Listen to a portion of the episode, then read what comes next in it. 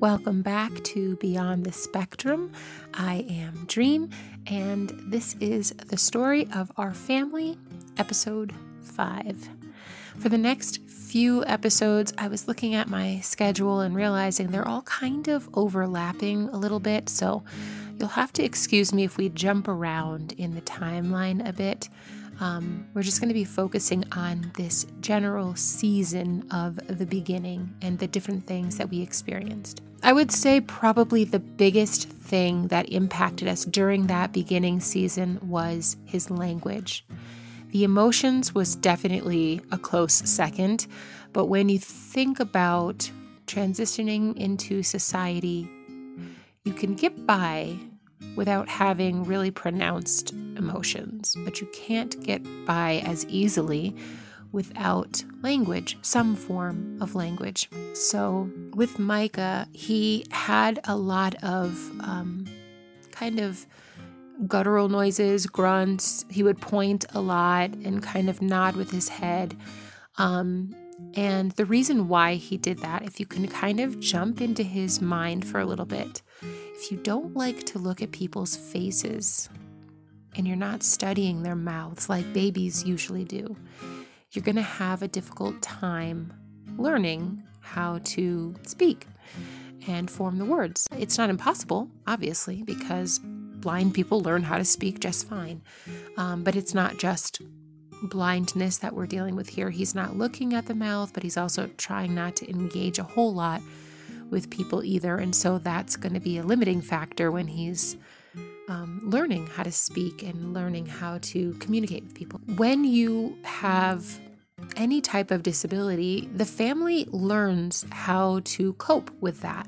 Not just a disability. I remember when my sister was younger, she was probably two years old, she had a really high pitched voice and um, she spoke quickly. And so other people, my friends, would hear her speaking and have no idea what she was saying because she was a little girl. But of course, I lived with her, so I understood everything that she said. My friends used to go, How do you know what she's saying? She sounds like a little chipmunk. Um, but I understood everything because it was normal for me. It was just a typical, you know, conversation between me and my sister. That's the same way that it is when you're dealing with um, special needs. There are things that other people aren't familiar with, and so they don't know how to translate certain things. They don't know how to communicate as well. With Micah, uh, he had a lot of, there was patterns. Our day was very, um, it was very scheduled. And so he got used to hearing certain things from me and knowing how to respond, even if not verbally. Um, and I would anticipate what he needed. And so he would have to do very little in order for me to already, you know, kind of jump ahead and get the things that he needed um, and to kind of communicate for him. And this is what we do, right? As moms, as dads, as family members, we want to kind of anticipate and then make that flow very smooth. But the problem is, and this is what I had to be told, I'm anticipating so much that I'm doing it for him and I'm not requiring him to actually struggle through it and learn how to do it on his own, which is really, really important. If you think back to childhood, all the things that we had to learn through trial and error. If I'm eliminating the trial and error, then there really is no opportunity to grow. And so when I finally saw that and I realized it, I was able to pull back. That was difficult because when you're dealing with children on the spectrum or individuals on the spectrum, they like predictability. They like to remain in control. And Micah was now losing control because I was forcing him to do something he did not want to do. And he was not really explosive. He he had very very very understated emotions. So it wasn't like I had to deal with a tantrum. I just had to deal with this beautiful child who was so easy to please. And now he was just a little downcast. And it was so hard to not just give in and make it make it a happy day for him. It was so hard to be the bad guy, but I had to kind of learn. I might feel like the bad guy right now, but this is going to be for his good. As far as his language and his delays, um, some of the things that we struggled with, um, he would mix up um, like syllables in words. Sometimes he would just replace syllables with words. One of the cute things that he used to do, we would say, um, Micah, if he wanted something more, we'd say, Micah, say more, please. And he would say, Mocha. and we would say, no, say more. And he'd say, mo. And we'd say, please. And he'd say, peas. And then we'd say, now say more, please. And he'd go, mocha. it was really, really cute. That actually became one of his nicknames. My brother gave him Mocha. When his language developed a little bit more, we saw he also had trouble with um, like concepts and um, sequential ordering of things and processing there.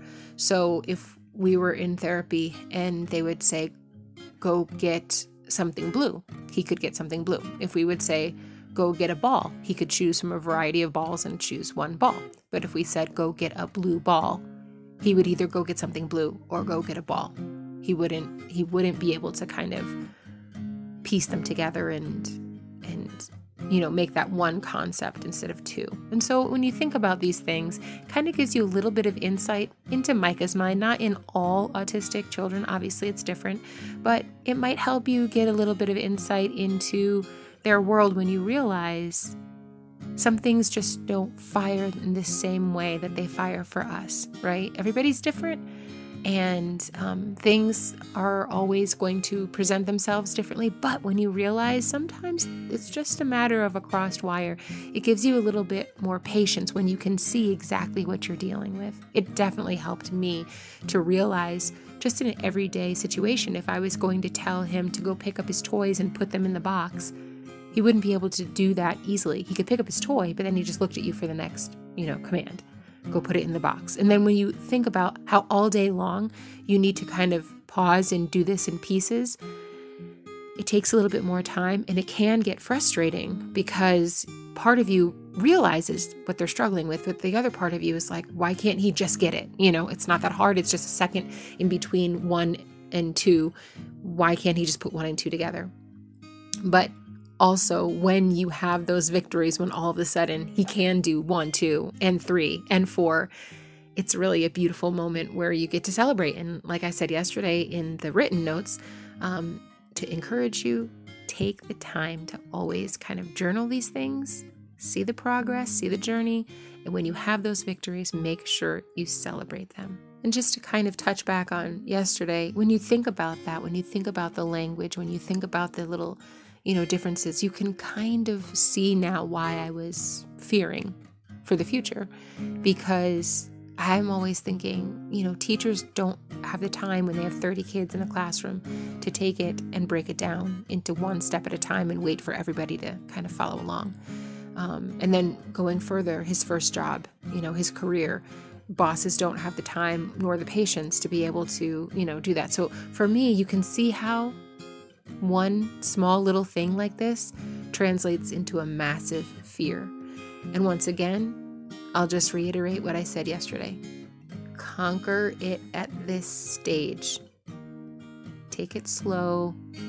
Look at what you're handling, look at what you're dealing with, and just realize that when you get that one plus two, plus three, plus four, that's going to translate into a lot of relief and alleviation of those fears because as quickly as the fears build up, they start to crumble as you start to have victories as well.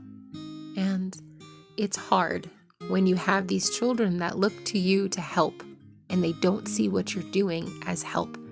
They see it as you making things harder for them. It's really hard for you to continue because it's just so easy to make them happy in the moment. But I want to just reiterate stick with it.